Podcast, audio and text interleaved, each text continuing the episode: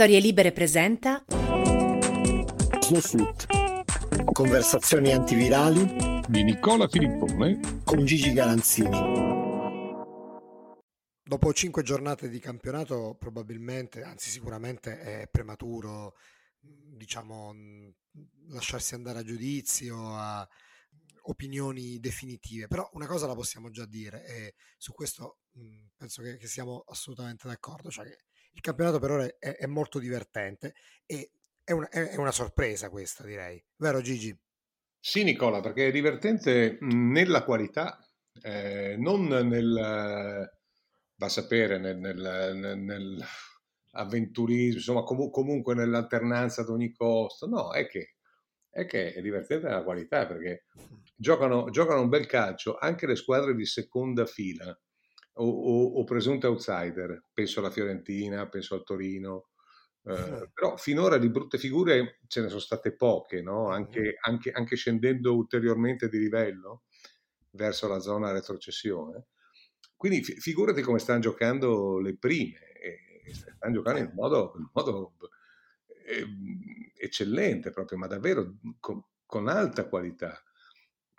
E insomma, tu, tutto questo non, non, era così scontato, no? perché noi siamo partiti con un campionato più povero, cioè torniamo al, al 19 agosto quando tutto è cominciato. Noi siamo partiti con un campionato che era oggettivamente più povero perché ha perso i Lukaku e i Donnarumma e tutti gli altri protagonisti, eh, che invece fin, l'anno scorso c'erano, e, e, non avevamo molta idea di, di non avevamo grandi aspettative, no? anche perché c'era stata quest'estate trionfale della nazionale che aveva un po' invertito la tendenza, cioè in genere il campionato a entusiasmare, la nazionale a deludere negli ultimi anni o comunque a non, a non esaltare. E sta succedendo l'esatto contrario, togli anche, la, la, non la fine perché è un po' presto per dirlo, però togli anche la, la, la, insomma, la, la, momentanea sospensione della dittatura della Juventus e questo significa, significa appunto alternanza, significa eh, divertimento, ma nella qualità, perché come giocano innanzitutto il Napoli, ma pure, pure l'Inter e il Milan, eh, eh cioè, no, no, non stiamo scherzando. Eh. No, infatti, ecco, però mm, sono contento che mm, io di solito cerco di, insomma, di, non, di non far trasparire troppo la mia, anche se non ce la faccio, eh, però no, insomma, è, è evidente. Le mie preferenze sono, sono, molto chiare, però ecco, eh, Mhmm, per ora mi sono sempre mhmm, tenuto basso e ho evitato di chiedertelo anche quando magari avevo voglia, ma volevo aspettare. Però a questo punto, insomma, dopo cinque giornate, la squadra a punteggio pieno, io una cosa sul Napoli eh, te la chiedo, perché insomma le, le, due ultime partite sono state abbastanza impressionanti e non si può dire che Sandoria e Udinese siano due insomma, avversarie scarse. Ecco. Tutt'altro, t- tanto meno sul loro campo. E 4-0 più 4-0 qualcosa vorrà pur dire. Eh, in particolare, per carità, era già stata, eh, era già stata eccellente e, e, e, molto significativa la vittoria di Udine, ma quella di Marassi ancora di più, perché, eh, perché comunque alla Sampdoria 4 gol non, non, non glieli dai con grande facilità e, e dato che i gol a parte un paio di rischi iniziali, a parte due grandi parate di Ospina, ma dato che i gol che poteva fare il Napoli erano almeno 8, perché basta pensare che Osimen ha segnato i due più difficili e, e, e, se ne è mangiati due solo davanti al portiere. Ma eh, Osimen è un giocatore straordinario, però dopo, dopo Sampdoria-Napoli io sinceramente è una di quelle rarissime partite in cui eh, se dovessi dire il migliore in campo eh, devi leggerne 11, eh, se non 11, 8 o 9 insomma, perché il Napoli oggi ha una, una un livello di forma individuale, collettiva innanzitutto, eh, ma individuale anche che fa, fa spavento. Cioè, Koulibaly è tornato a essere il monumento che, che, era fino a un paio di stagioni fa, no? direi due o tre. E, per dirne uno, Com- come, come, gioca Fabian Ruiz. È un altro giocatore, no? Mamma mia, che giocatore che è Fabian Ruiz. Eh, il nuovo, come Anguissa, si chiama così? Anghissà. Sì, Samo Anghissà, sì. Cioè, una mezzala, una mezzala formidabile, no, no. che dopo cinque, dopo cinque, partite comincia a essere improbabile che sia un blef, no? Perché, eh, perché appunto le partite si sommano, cioè il modo in cui lui si è inserito eh, è stato inserito da Spalletti, ma il modo con lui, in cui lui si è amalgamato subito con quel modulo e, co- e con i compagni di reparto è, è, non dico sbalorditivo, ma, ma, quasi. E poi c'è questo, questo attaccante di, di, di, incredibile velocità e anche potenza, eh, che l'anno scorso, per carità, ha avuto guai, ha avuto problemi e non è riuscito a rendere, però quando l'avevamo preso con, spendendo tutti quei soldi, e poi vedendolo giocare e, e, magari non tenendo conto fino in fondo degli infortuni e dei problemi, boh, qualche perplessità c'era stata. Quest'anno Osimene quello che si dice incontenibile, no? Fin qua, perché, perché è una roba, è, è una roba impressionante davvero. Poi ci, ci metti insieme, ci aggiungi Insigne naturalmente, ci aggiungi Zelinski adesso che sta, sta guarendo, eh, di, di, Lorenzo, tutti, cioè, fai prima a dirli tutti. Eh, e naturalmente eh. cominci da Spalletti perché, perché tra il Napoli, con tutto rispetto per Rino Gattuso e per dei bei momenti del Napoli, insomma, tra, tra il Napoli e Gattuso e questo cioè, ci sono le, non la, le categorie. Eh. Gli, di fatto con gli stessi uomini, quindi insomma... Eh sì, sì aggiungi, aggiungi Anghissà, insomma non è che... Al posto di Bakayoko... Eh, eh, non, è che, non è che cambi poi no, la, la, eh, sulla carta perlomeno. Poi, per carità, no, è un giocatore che incide e pesa molto, però significa che questo ha fatto un lavoro strepitoso fino a qua. Eh. Certo. Io ti, ti, dico la verità, quest'estate io ero, ero uno di quelli che, che, che, che non, non, particolarmente entusiasti per, per, l'arrivo di Spalletti. Avrei, gli avrei preferito Galtier o anche lo stesso Conseisao che sembrava eh, molto vicino, però diciamo col senno di poi riconosco che insomma di, di, di aver sbagliato, anche perché per ora almeno l'ho, l'ho trovato anche molto migliorato sul piano della, mh, mhmm, della gestione. Siamo ancora agli inizi, però, no? E, sì, però sì. Mhmm, della, della, gestione, diciamo, no, umana del, dello, dello, spogliatoio. Cioè, mi, mi, sta ricordando quello della, dei, dei, momenti migliori della Roma e non uh, altre sue versioni meno brillanti. Ecco. Certo, sì, sì, non c'è dubbio. Poi c'è c- cinque giornate è ovvio che non sono, non sono sufficienti per un giudizio definitivo, questo vale per chi sta andando bene e vale per chi sta andando male, però quando vai così bene, ma così bene, eh, vedendo giocare il Napoli a Genova, io a un certo punto ho pensato, mi è venuto in mente, ho cercato una colonna sonora e mi è venuto, uh-huh. in, mente, mi è venuto in mente l'immortale Carosone. Uh-huh. Renato Carosone quando cantava Canta Napoli e, e la prima ribattuta era Napoli vezzeggiativa che, che sempre, che mi è sempre rimasta perché secondo me Napoli vezzeggiativa al femminile perché era la città, non, non la squadra. Era comunque una cosa, secondo me, di straordinaria eleganza, ma anche, anche pregnante proprio come, come espressione. No? Il Napoli sta giocando in maniera vezzeggiativa, nel senso che c'è, eh, c'è il, il, il, divertimento, c'è il piacere di, di, di giocare insieme, di, di, mandare in porta l'altro, di, splendido, veramente splendido. Insomma, come inizio, come inizio non male, assolutamente. E poi insomma la citazione di Carosone eh, già, me, merita perché molto, mo, sei stato anche diciamo originale perché la prima parte, questo Canta Napoli, eh, negli anni è, stato, è uno dei titoli più abusati no? eh, dalla sì, certo. sportiva per festeggiare qualsiasi tipo di vittoria, però il secondo verso Napoli vezzeggiativa. Eh, Napoli vezzeggiativa ci vuole già un po', un po', più di memoria, bisogna avere vissuto, avere un ricordo diretto o comunque molto più vicino di quei tempi di, di, di Renato Carosone e del grandissimo Gegè Di Giacomo alla batteria, insomma, no? E quindi, eh, e quindi ti, ti, ambienta già un po' di più. E, dunque, c'è una cosa che mi, mi, sorprende. Stiamo parlando del Napoli già da qualche minuto e tu non mi hai ancora chiesto chi mi ricorda Osimen. e, e sono, ah, sono un po' preoccupato perché, perché... Ma sai perché, eh. Gigi? Perché io, siccome io ho paura della tua reazione, sì, sì. Comunque continuo ad avere paura, quindi diciamo la, l'audacia la uso ah, solo in alcuni momenti. La, la razione. Lo, ecco, lo, lo, pensavo da te, te l'avrei chiesto volentieri però visto che diciamo ti offri gentilmente allora a questo punto faccia, facciamo così però te lo chiedo comunque io perché no ma io soddisfazione. Non, volevo, non volevo dire a chi somiglia secondo me anche perché è un giocatore talmente diverso talmente atipico e, e, e singolare come caratteristiche che è difficile che ricordi qualcuno. Però? Per, beh, come rimando immediato potrei dirti, potrei dirti, che gli somiglia, perché non è così forte, gli somiglia molto a Abraham della Roma.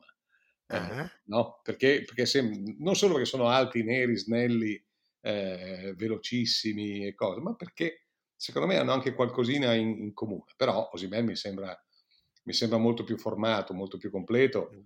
e, e molto più, più, presente dove conta. A me, ricor- pur giocando lui svaria su tutto il fronte d'attacco, invece quello che ho in mente io giocava solo da sinistra accentrandosi, però era Thierry Henry, che non era proprio una pippa, però. detto tra noi, no? Ah però, questo, questo è... Thierry Henry, Henry, aveva, cioè lui, no, Thierry Henry era lui. Questo Olimen ha di, di quello là ha la stessa progressione che sembra che lo puoi prendere, ma in realtà non lo prendi più. Quando, quando, quando è partito, quando ha messo la quarta, lo, lo saluti. E ehm, una discreta freddezza sotto porta, anche se non quella di Thierry Henry, perché sennò con la Sampdoria ne faceva quattro, perché i due più facili davvero davanti al portiere li ha sbagliati. Ma, ma gioca, gioca, un grande calcio, oltre che essere un, un, un grande individualista, è anche uno, è anche uno che, che che gioca per gli altri e che si fa vedere dagli altri. Ho notato che Insigne, che è uno che se il movimento lo fai eh, cerca sempre di premiarlo, Insigne lo cerca spessissimo anche tagliando il gioco dall'altra parte del campo. E quando, quando rischi un passaggio con due o tre difensori di mezzo per andare a cercare uno così lontano, significa che di quello là ti fidi. Eh. Eh, e quindi sì. qualcosina di Thierry Henry, qualcosina. Eh, questo, questo non, è, non, era affatto scontato, così come la settimana scorsa, diciamo, Neskens e Strotman anche mi, non, non, era un, parallelismo, diciamo, che così telefonato, questo, questo non, non, lo è per niente, anche in questo caso è interessante. Eh, sì, chiaramente mh, Henry forse eh, appunto era più ala, no? Lui... Sì, certo, certo. No, no, il... forse lui può, può essere anche quello, no? Oh, è, è, meglio che rimanga, è meglio che rimanga dov'è, eh, perché una punta eh, centrale di certo. questa, di questa, immanenza anche fisica e di questa velocità è, è molto più sconquassante eh, e, e, permette al Napoli di giocare con, con, solo lui di punta. Poi per carità ne ha due o tre che lo, lo, lo, raggiungono, lo assecondano, eccetera, però l'unica vera punta è lui. E lui è talmente forte, strapotente atleticamente, che può permettersi di, di coprire tutto il fronte d'attacco cosa che Henry non faceva, per esempio. Eh no, certo. O comunque Però... gli è mai capitato di fare per i moduli in cui ha giocato, all'Arsenal e altrove. Insomma. E anche prima alla Juve, peraltro. Sì, alla Juve, ma la Juve non era ancora lui proprio. No? No, o non lo capirono o, o, lui non era ancora maturo. Eh, a Monaco ha fatto benissimo, nazionale francese, quello che vuoi, però il grande Henry è quello dell'Arsenal degli eh, anni certo. E, e, insomma, se va avanti così, questo Osimen qua arriva almeno a livello di Henry. Poi, sai, scommetterci sì, no. Ho, ho notato una, una crescita nei, anche rispetto all'anno scorso, che era stato sì un anno travagliato, con una lunga assenza, però nei movimenti proprio, perché l'anno scorso forse il suo limite, al di là del potenziale che era già evidente, era no, il fatto di, che, che gli, mancavano un po' i movimenti nelle fasi, nelle zone giuste, no? La, i tempi della prima punta, invece adesso sembra averli. Era molto ehm grezzo, era molto grezzo. Eh, nel Napoli l'anno scorso, il Napoli l'anno scorso giocava in maniera diversa e quindi anche se Gattuso lo onorava, secondo lo, lo chiedo scusa, volevo dirlo adorava perché era, era stato uno di, di, quelli che l'hanno caldeggiato di più, eccetera, eh, non tutto funzionava. Non funzionava nemmeno così bene il meccanismo Napoli, nel senso che eh, la stagione di Fabian Ruiz dell'anno scorso non, no, non era quella che è com- come è ricominciata adesso, insomma, perché Fabian Ruiz ha giocato in una maniera che mette paura. Lui cioè, pensa solo, parliamo di una conclusione, che non, è, non conta molto poco rispetto al resto che fa davvero in campo e in cui incide. Però lui a Udine ha calciato di prima di interno sinistro al volo dal limite, anzi da parecchio lontano, un, un sinistro mirato all'angolino e prese il palo interno eh, e la palla uscì. Oggi ha calciato su un assist di Insigne all'indietro esattamente alla stessa maniera e stavolta ha preso, ha preso l'angolo e ha spolverato la ragnatela. Mm. Eh, rasoterra, ma, ma meraviglioso. Cioè, ha fatto in due partite consecutive lo stesso gesto tecnico e la prima volta l'ha, l'ha sbagliato di un centimetro e la seconda era, era due centimetri più dentro. Cioè, sono sì. colpi che solo, solo, un campione può fare. Eh. Adesso, siccome è un quarto d'ora eh, che parliamo del Napoli, sì. e se no, magari qualcuno. Fosse, sai che poi fosse per me potremmo anche parlare solo di quello. Ma insomma... Sì, certo, certo. capisco bene. Però, però, diciamo sono contro una gestione eccessivamente privatistica dei podcast. Quindi mi sembra giusto mh, parlare anche del resto. Cioè, però la sensazione poi è che insomma, al di là del Napoli, anche no, la, il Milan e l'Inter ci sono, e questo anche non, non era sono... scontato No, no assolutamente. Anzi, secondo me era esatto, era ancora meno scontato per l'Inter, secondo me, perché perdere, perdere due grandi giocatori come Lukaku e Hakimi non potevano non avere un prezzo e, e se vogliamo la, la, sta avendo, l'ha avuto, soprattutto forse con Real Madrid. Eh, ma, ma il, il, secondo tempo che hanno, che hanno, cioè, tanto come hanno giocato fin qua, e i risultati che hanno ottenuto fin qua, ma in particolare il secondo tempo di Firenze, trovarsi sotto, rischiare di andare sotto più ancora, essere salvato nel primo tempo da, da Andanovic con, con, due miracoli, almeno due miracoli, ma due miracoli miracoli, e poi nel secondo tempo eh, travolgerli, no, non batterli, ma travolgerli è, è, un, è un'impresa, una grande impresa. Eh, ora io cioè, penso anche che, avendo visto con attenzione la partita, io penso anche che la Fiorentina avesse speso nel primo tempo. Mi sono permesso al, al telefono con un, con un amico e collega nell'intervallo a dire, bah, insomma, se, se, per caso nel secondo tempo la Fiorentina dovesse sapere che è stata estratta per il controllo antidoping, eh, potrebbe esserci qualche problema, qualche, qualche ribaltamento di, di valori nella, nella cosiddetta ripresa, no? Ma era, era, una battuta, eh, sia ben chiaro, non, certo. non era, però la Fiorentina era andata sopra ritmo in un, modo, in un modo assolutamente impressionante, che è la cosa che in genere fanno le, le provinciali quando, o facevano le provinciali quando ricevevano lo squadrone sul loro campo. Eh, non eh, da, dal punto di vista agonistico, sì, ma non, non sto parlando né, né, né, di botte né di eccessi, né di, di, di, assolutamente no però erano primi su ogni palla, su ogni seconda palla, come si chiamano oggi le, le respinte o le, le, le, riproposizioni, chiamale come vuoi, a una velocità doppia e, e non potevano reggere fino, fino alla fine. Ecco, è, sta, è, stata brava l'Inter a... Ah, beh, non posso sempre ripetere la frase breriana no? di difendere la sconfitta, però è stata brava a, a, a gestire lo svantaggio fino a quando non, non c'erano i presupposti per, per provare a rimontare. Ma non appena quelli hanno alzato un po' il piede dall'acceleratore, perché, sennò la, perché ormai il motore era ingolfato, tanta benzina ci avevano messo, e, e, e l'Inter li ha, li ha, battuti, se vuoi anche strabattuti, e, mi sembra un, un'impresa non da poco. Impresa che invece non ha, ancora fatto, non ha ancora fatto imprese il Milan, però il Milan sta giocando in una maniera molto rotonda, molto armonica, molto eh, partecipata, insomma, mol, molto convincente. E, e, non mi stupirei se a gioco lungo, cioè in, vista, oggi, vista oggi dovrebbe essere una lotta a tre, no? però vista oggi è troppo presto, perché dopo cinque giornate intanto non puoi ancora tagliare fuori la Juve. Eh, questo, questo, è il punto a cui sarei arrivato no, dopo. Diciamo. Poi tagliare fuori una squadra che ha tutti quei giocatori. Poi che quei giocatori stiano andando un po' ciascuno per conto proprio, questo è un altro, un altro paio di maniche.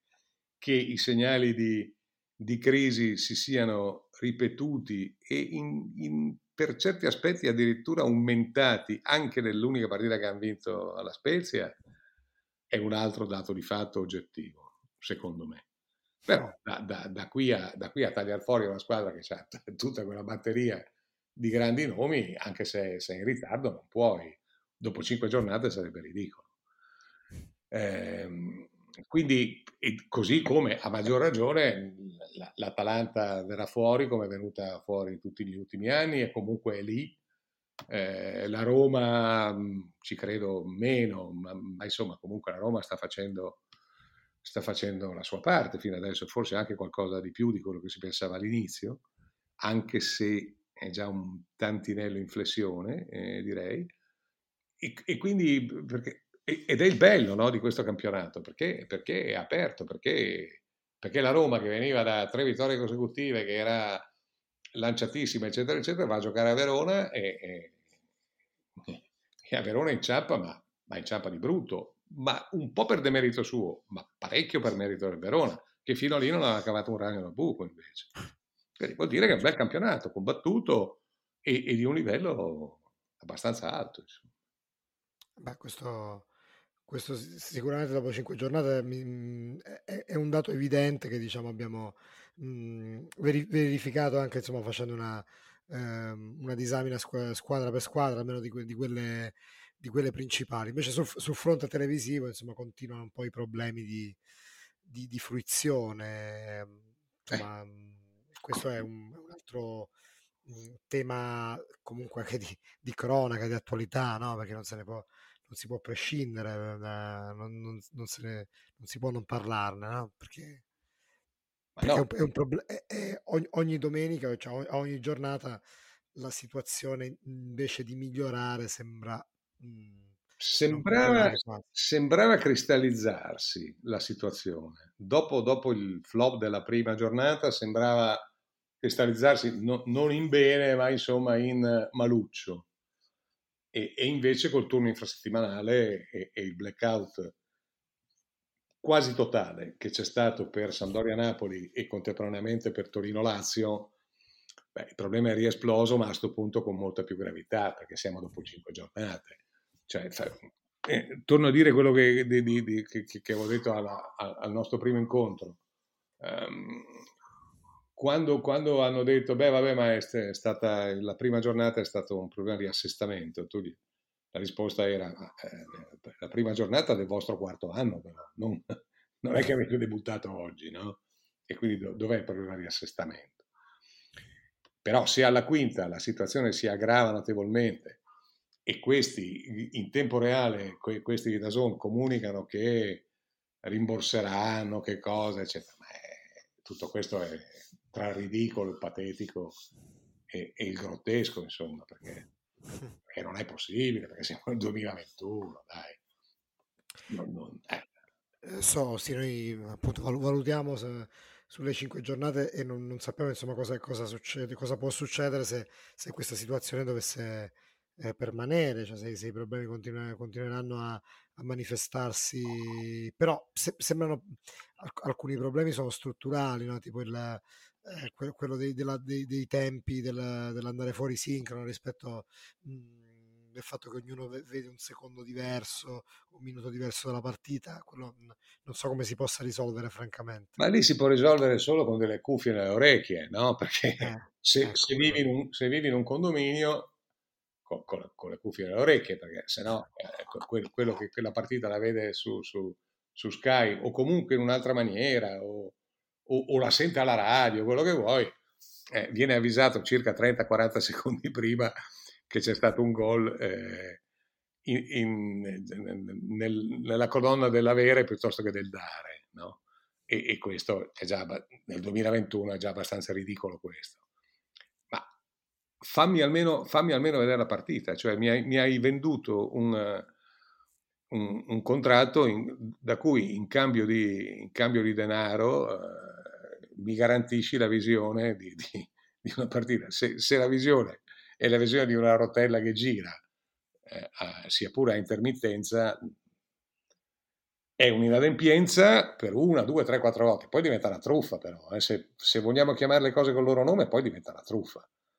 E davanti alla truffa, davanti alla truffa eh, qualcuno dovrà intervenire. Secondo me sta già pensando di intervenire. Io penso che il turno infrasettimanale del 22 e soprattutto 23 settembre sia stato un, un, se non un punto di non ritorno è, è, è l'ultimo avviso però mm. ho, ho, l'impressione molto, molto precisa eh sì, molto probabile Senti Gigi, eh, negli ultimi giorni sono, sono, venuti a mancare due grandi protagonisti del calcio del passato. A me mh, mm, piaceva, mh, mm, faceva piacere insomma, mh, dedicare qualche, insomma, qualche minuto di, a loro e non so se come vuoi, non so, possiamo partire da Jimmy Greaves, mi sembra mh, visto anche il, il, il, suo ricordo del passaggio al Milan, che, che, è, il, che è un passaggio significativo forse della sua carriera, ma che i, i tifosi inglesi qua, non, molti non, non, non, conoscono questo dettaglio diciamo, della sua Eh no, perché fu una,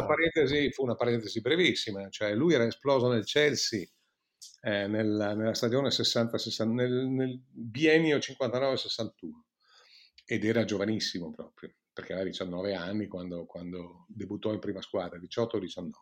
Cominciò a segnare subito, era, era un, un, un centra, ma non un centravanti, era una, una mezzala di punta mm-hmm. come si diceva allora, di gran fisico, di gran tecnica e soprattutto che vedeva e sentiva, sentiva e vedeva la porta come pochi. E Gipo Viani, general manager del, ex allenatore e in quel momento general manager del Milan, gli mette gli occhi sopra e lo porta al Milan. E, e questo arriva al Milan esattamente nell'anno in cui arriva Rocco da Padova. E la, la cosa, poi chiudiamo il discorso sulla carriera di Greaves, chiudiamolo rapidamente anche se è un, è un, grande percorso, perché lui poi va al Tottenham, diventa il più grande cannoniere della storia del Tottenham, uno dei più grandi cannonieri della storia del calcio inglese in assoluto, eh, un, una figura importante eh, anche per numero di gol realizzati in nazionale. Lui Campione gioca del mondo, peraltro. Come no, gioca il mondiale del 66, gioca le prime tre partite, poi si infortuna mm. e, e, e, viene eclissato da, da, da Arst, che, che, che, è quello che segna tre gol in finale ma non è che Arst fosse, fosse migliore di Greaves in assoluto, tant'è vero che, tant'è vero che poi la carriera di Arst fu, fu, fu molto, al di là di quell'esploit pazzesco, eh, però eh, la carriera di Greaves è stata un'altra roba, qualitativamente e realizzativamente. Quindi diciamo che stiamo parlando di un grandissimo attaccante. Era però eh, il classico mh, giocatore inglese di allora. Io non so se se oggi gli inglesi siano ancora così, ma credo che, anche perché oggi il, il, la Premier League, è, insomma, gli inglesi non è che sono rimasti tantissimi, no, proprio, perlomeno eh, ad alto livello. E allora, quando, quando successe con lui, con Greaves, venivano a giocare nel calcio continentale ed erano dei disadattati, disadattati facevano fatica intanto tatticamente a inserirsi, perché allora qui si giocava in maniera molto più difensiva da loro in maniera molto più aperta e ariosa e quindi gli attaccanti facevano una gran fatica. Ma soprattutto non si adattavano alla disciplina del, del calcio italiano, perché per loro la, la, eh, è ancora così in parte oggi, ma allora era assolutamente la, la partita, arrivavano, dopo si gonfiavano di birra e, e poi la sudavano la birra, eh, perché professionalmente erano irreprensibili nel momento strettamente professionale partite e allenamenti, ma per tutto il resto che nessuno gli rompesse le balle, insomma. Che gli lasciasse... Eh sì, eh, così, ma c'erano stati Lowe e Becker al Torino l'anno prima, mm-hmm. e Dennis Lowe, Becker è stato un buon centravanti, ma insomma... Eh, Dennis Lowe eh, giocò un, un, anno, credo, solo a Torino, eh, sì, un anno, 60-61 o 61-62, forse lo stesso anno di Graves oppure l'anno precedente, ma eh, insomma ne, ne, ne, ha fatte peggio di Carlo in Francia, insomma. Eh, proprio per, per mh, assoluta ribellione alla disciplina, alla disciplina di gruppo, no? alla disciplina di, di, di squadra, un, un, incidente notturno in cui tutte e due finirono in ospedale. Eh, questo non impedì a, a Dennis Lowe di tornare in Inghilterra, l'ho preso in Manchester, lui era cresciuto nel City, mi pare. Sì. Eh, era scozzese di, di, nascita, veniva dall'Aberdeen, eh, City, questa parentesi al Torino, va al Manchester United e diventa uno dei cinque, eh, cioè uno dei cinque dell'attacco più celebre, credo, della storia di club del calcio britannico, quando tutti erano britannici e non c'erano stranieri, perché l'ala destra si chiamava George Best, eh, la mezzala destra credo fosse Kidd, che era, che era, comunque un buon giocatore, giocava Bobby Charlton centravanti, non so se, non so se ho detto niente, e non mi ricordo dalla sinistra onestamente, ma tanto tu se vuoi la trovi, ma soprattutto c'era questo Dennis Lowe che vinse anche il pallone d'oro, che segnò, lui era una mezzala che segnava valanghe di gol, fuori classe, un vero fuori classe, più di Greaves, ma che in Italia non si è adattato, come tanti anni non si adattò Ian Rush arrivando alla Juventus, ma perché, perché il, loro no, non sopportavano la disciplina. E, e, quindi figurati Rocco, no? pensa che in, in, quell'anno al Milan, Greaves, anno al Milan in cui eh, Greaves gioca le prime 10 eh, partite di campionato e segna 9 gol. 9 gol! Stiamo parlando di... No, da, mi, mi, veniva da, da, fare dei paragoni con dei nomi e cognomi che no, invece non sarebbe elegante.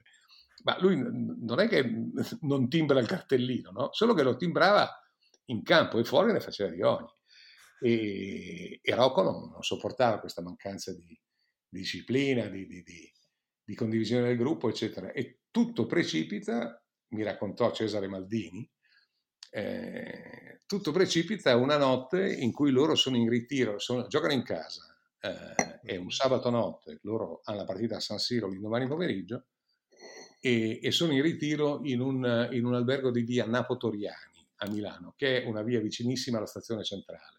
Allora, allora, e oggi c'erano lì un sacco di alberghi, il Milan andava in ritiro lì nelle partite in casa, perché Milanello non era ancora, era in costruzione, ancora non era ben finita, non ricordo. E, e racconta Cesare Maldini che lui e Altafini, che erano in camera insieme, eh, 10 e mezza, 11, quello che è, spengono la luce e sentono dalla camera di fianco, sentono qualche rumore. Allora si lasciano che questi passi, che cosa, mh, superino la loro porta, figurati, immaginati la scena, no? Di, di, di, un interno notte in un albergo di Milano di un ritiro del Milan, ma che Milan tra l'altro, in cui questi due sentono, eh, capiscono che c'è qualcosa di strano, aprono piano piano la porta, dopo che questi passi sono, sono cose, e vedono Jimmy Greaves vestito di tutto punto, ma elegante, eccetera, eccetera, con le scarpe in mano che sta andando verso l'ascensore. E evidentemente loro non dicono nulla, però evidentemente il portiere di sotto, piuttosto che non so chi, magari lo stesso Rocco che aveva le sue spie, in questi casi qua li sganciava nelle hall degli alberghi, eccetera. Questo rientra alle 5 di mattina e il giorno dopo il raduno, prima di andare a San Siro, era, era per il pranzo all'assassino alle 11 e questo era un rito, anzi forse pure prima, forse alle 10 e mezza era un rito. E, e, sono già tutti seduti a tavola con, con, Rocco Capotavola in fondo e Maldini vicino a lui perché era il capitano e vedono arrivare questo dal, dal fondo della sala, dalla sala che si avvicina lentamente con l'aria molto imbarazzata e non fa tempo a dire I'm sorry che Paron è partito in quarta e ha cominciato con Mona de English eccetera andando anche oltre ma molto oltre e lì è finita l'avventura di Greaves che era uno che aveva segnato 9 gol su 10 e allora scoppia un tumulto incredibile, prima con Grills, poi scoppia tra Rocco e Dinossani, eh, tra Rocco e, e, e, Viani, perché Viani era stato lui a portarlo, quindi Rocco dice o se ne va questo qua o me ne vado io, no? non è difficile la scelta, fate voi, il, il mio mandato è qua, se volete. E, perché mica ho bisogno di un che, che lavori, che, che, cosa che sia una persona seria, che non sia un... Vabbè, un, un, de, tabare, un, un, un de centrocampo e non de tabaregno, qualcosa del genere. e, e Morale, Gipo, che aveva in mano il mercato non da poco, gli trova questo, questo Dino Sani che, diventa, che, che era tutt'altro ruolo perché era un regista di metacampo, già abbastanza avanti con gli anni, ma nazionale brasiliano, e, e Dino Sani arriva pochi giorni dopo, sbarca alla Malpensa e la domenica non molto allenato, nel senso che non, non aveva fatto una grande preparazione perché era senza contratto, non, non, non, ti so dire, non ricordo, sono passati 60 anni, quindi figura. E però mancava, arriva, non so, lunedì pomeriggio, martedì alla Malpensa, la domenica c'era Milan Juventus e Rocco lo vede, lo vede, no, prima dice, ciao Gipo, ma ti mega portare un impiegato del catasto perché, perché perché Dino Sani non era molto alto e soprattutto era calvo, era, ma non, non, calvo come quelli di oggi che si fanno la pelata, no? era proprio stempiato, vero, capelli ne aveva pochi, aveva l'aria già, un, il baffo un pochino cadente, cioè non ti dava l'aria del grande atleta, no? E, ma chi te mega portare, eccetera. Poi lo vede allenare il primo giorno, lo vede allenare il secondo, il terzo, il sabato mattina lo prende e gli dice domani giochiamo contro eh, la Juventus. Ah, la Juve fa, fa Dino Sani, la Juve, eh, dice anche in Brasile sappiamo che era giù. Ecco, ciò te, te senti de, de giocarsi. Morale. Milan Juventus 4-0 con Dino Sani migliore in campo, tanto per dire. E lì nacque il Milan che vinse lo scudetto quell'anno lì e la Coppa dei Campioni l'anno dopo. sulle ceneri del povero Jimmy Greaves, insomma, che poi, eh, che poi ebbe una vita sportiva brillantissima in Inghilterra per sua fortuna e poi però anche i problemi che, eh, che hanno travagliato molti dei più grandi campioni inglesi, a cominciare da George Best, cioè l'alcol e tutte le degenerazioni che ne seguivano. E a proposito, nel frattempo mh, mhmm, sono, andato, sono, andato, a verificare e Dennis Lowe ha giocato nel Torino nello stesso anno di Greaves, il 61-62. Eh, vedi, vedi. Eh. Quindi sì, arri- arrivarono in contemporanea e poi appunto entrambi eh, quando tornarono in... Um, quando tornarono in Inghilterra ebbero una, una carriera arrivarono, arrivarono qui da grandi promesse eh, fallirono comunque per, per, per, varie ragioni, tornarono là e diventarono dei fenomeni. Peraltro due coetanei perché entrambi del 40. Del 40, del 40. Sì, eh. esatto. Senti, poi mh, mm, eh, a questo punto arriviamo a, a, a Romano Fogli, no? Eh, prendi, tu prendi Jimmy Greaves, fai l'esatto contrario e hai, e hai, e hai il ritratto di Romano Fogli, cioè un, un toscano, un pisano un ragazzo di una educazione e di un'eleganza, un ragazzo, un ragazzo che poi è sempre stato così fino, fino, fino all'ultimo, di un'eleganza, di una sobrietà, di un'educazione assolutamente incredibili, in campo e fuori. Eh, eleganza assoluta. Lui giocava, me lo ricordo, giocava con le... Non, non, i, non i gomiti alti, perché sennò vuol, vuol dire un'altra cosa, giocava col, col come se si equilibrasse con le braccia un, un, un pochino alte per, per, avere un equilibrio migliore, ma non alte nel senso di tirare colpi. Eh? Eh, aveva questa eleganza mh, mm, che le braccia, il movimento delle braccia probabilmente contribuiva, a, contribuiva ad, a, ad, aumentare. In ogni caso, un giocatore, un mediano, mediano mezzala, ma più mediano, eh, di una rara intelligenza calcistica, mh, mm, essenziale, una pulizia di tocco, di, di cose, Mhmm, non tanti gol in carriera, ma quei pochi buoni, tipo spareggio Bologna-Inter per lo scudetto del 64, l'unico, l'unico spareggio per lo scudetto de, di tutta la storia del campionato italiano, il primo gol fu suo, e credo il passaggio del secondo gol, da cui poi venne un'autorete, il passaggio decisivo era di nuovo di Romano Fogli, un, un signore, eh, il contrario. E anche lui passò per il Milan, mm, per il secondo Milan. Eh, il secondo Milan di Rocco la Coppa dei Campioni, cioè Greaves eh, stette poche giornate nella, nel primo Rocco al Milan e, e quando Fogli aveva, Fogli aveva, 38, aveva 30 anni, quando nel 68 eh, il giovane presidente dell'allora Carraro, che è tuttora che è quello che conosciamo tuttora, ma insomma allora aveva 25 anni o 28 anni, era morto il padre e lui gli era subentrato nella, nella carica, eh, dice a Rocco che mh, sì, il campionato l'hanno vinto, ma eh, per, per, la Coppa dei Campioni l'anno dopo no, no, no, non ci sono risorse, insomma, c'è poco, si può fare poco. E allora lui si inventa un, un paio di rinforzi, no? di quelli, gente che conosceva lui e che lui stimava calcisticamente, anche se dovevano venire via per poco. Venne via per poco dal Bologna, dove aveva giocato dieci anni ed era stato era stata la miglior spalla di Bulgarelli, hai, hai detto niente, nel grande Bologna di Bernardini, e lui prende, prende Romano Fogli e Fogli vince la Coppa dei Campioni da, da alternativa se vuoi, non, ma qualche volta da titolare la Coppa dei Campioni, l'Intercontinentale l'anno dopo, compresa la battaglia alla Vellaneda, la battaglia a Buenos Aires con, con gli assassini del, eh, di laggiù e insomma morale una, una, una, grande grandissima carriera da calciatore al contrario di Graves e cioè sempre lontano dai riflettori e lontano dal, dai protagonismi e dagli eccessi soprattutto.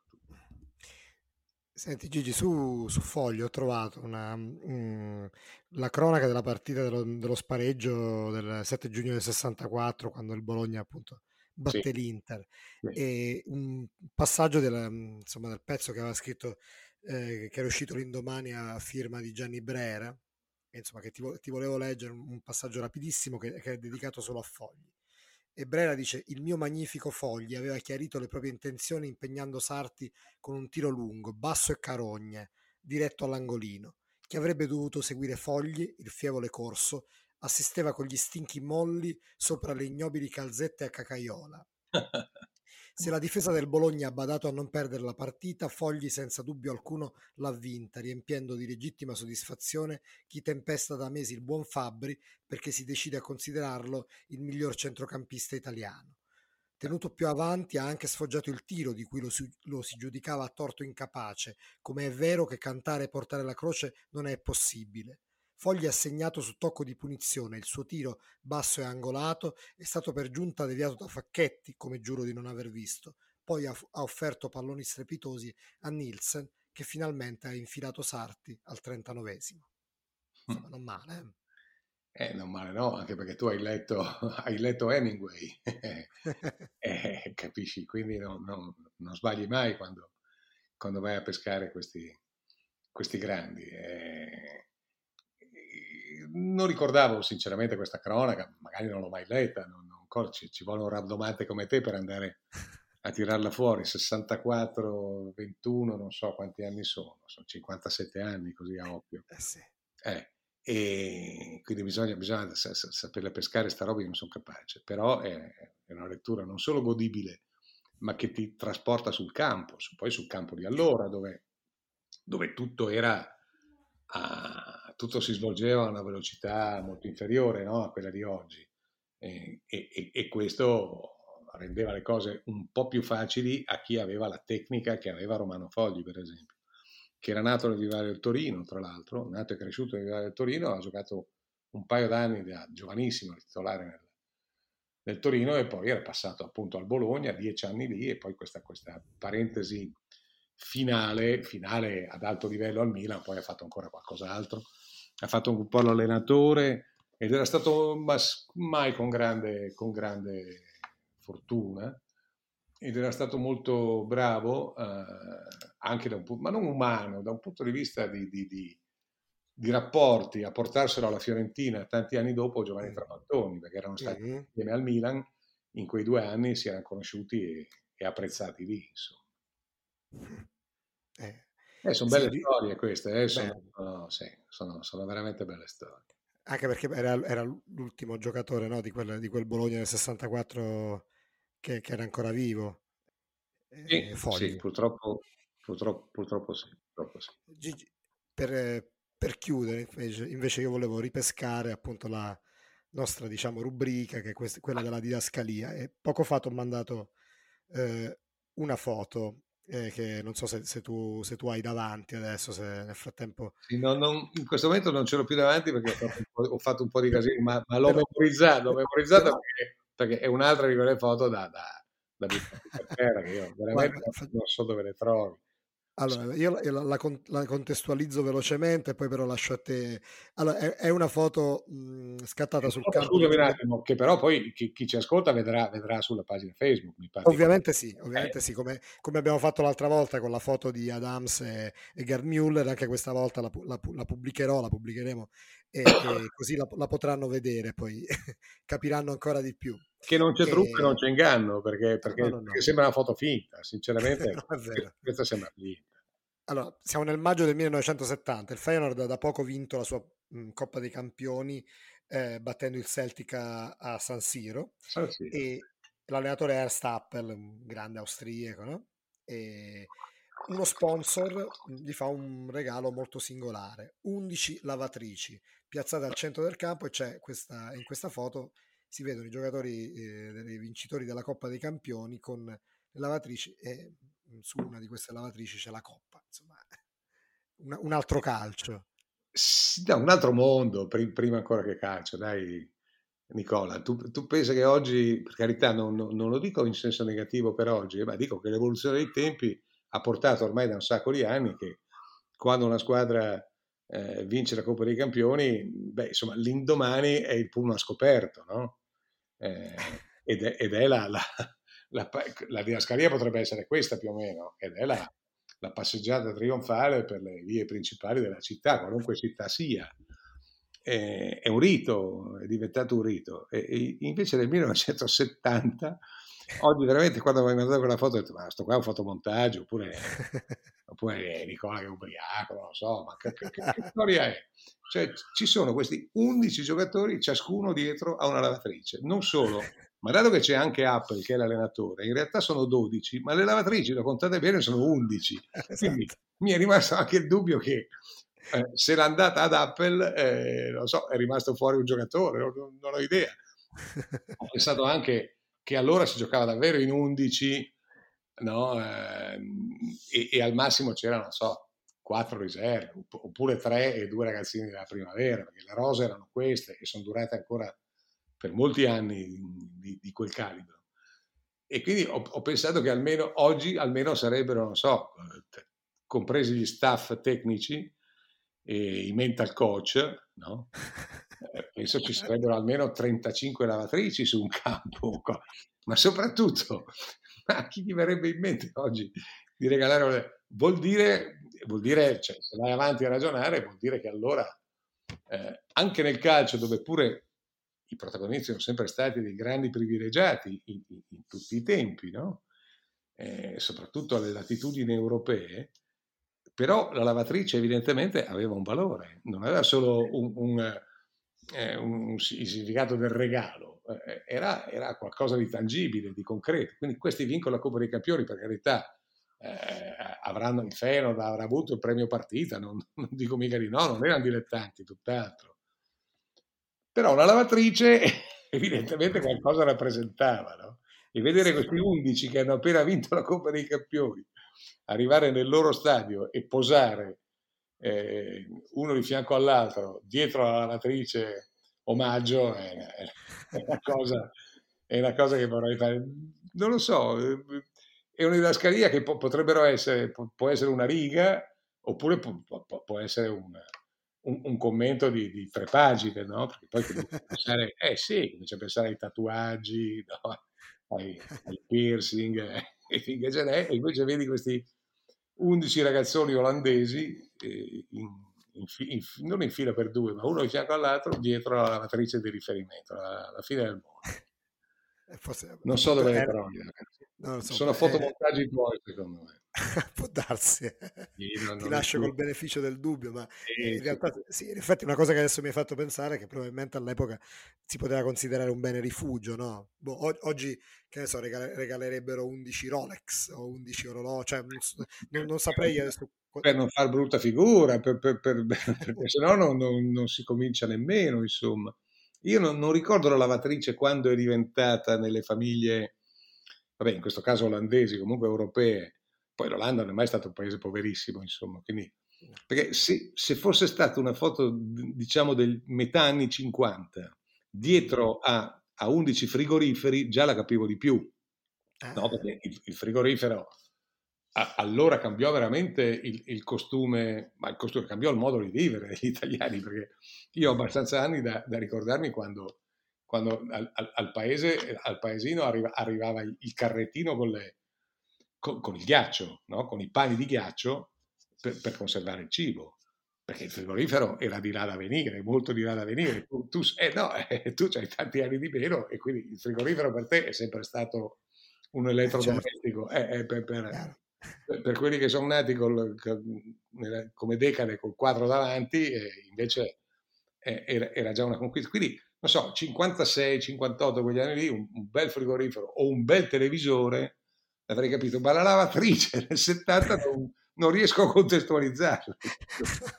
ma è fantastico. C'è anche il sospetto di un po' di, di nonsense che comunque eh, sì, anche, sì. anche, quello aggiunge, no, aggiunge mi hai mandato sta foto, mi è arrivata questa foto che mi hai mandato all'intervallo di, di, di Sampdoria Napoli e io non riuscivo, a momenti non riuscivo più a guardare la partita perché nel secondo tempo, perché tornando indietro negli anni non riuscivo veramente a capire e, e a mettere insieme i tempi, i modi, i luoghi. Quindi, Gigi, io ti, ti, ringrazio come di consueto, ringrazio anche chi, chi ci ha ascoltato, ricordo la, la nostra, il nostro indirizzo di posta a cui ci state scrivendo e poi insomma avremo modo nelle prossime puntate anche di rispondere perché ci sono, alcuni, ci sono arrivati alcuni spunti interessanti. Ah, sicuro, sicuro, io ne ho ricevuto uno in particolare di Alessandro Annibale Mm-hmm. Eh, che tra l'altro è uno che vive non lontano dalle mie parti, da quel che, da quel che ho letto, che, che, dice ma perché non avete ancora parlato del passivo della Juventus? Beh, in effetti non è una brutta...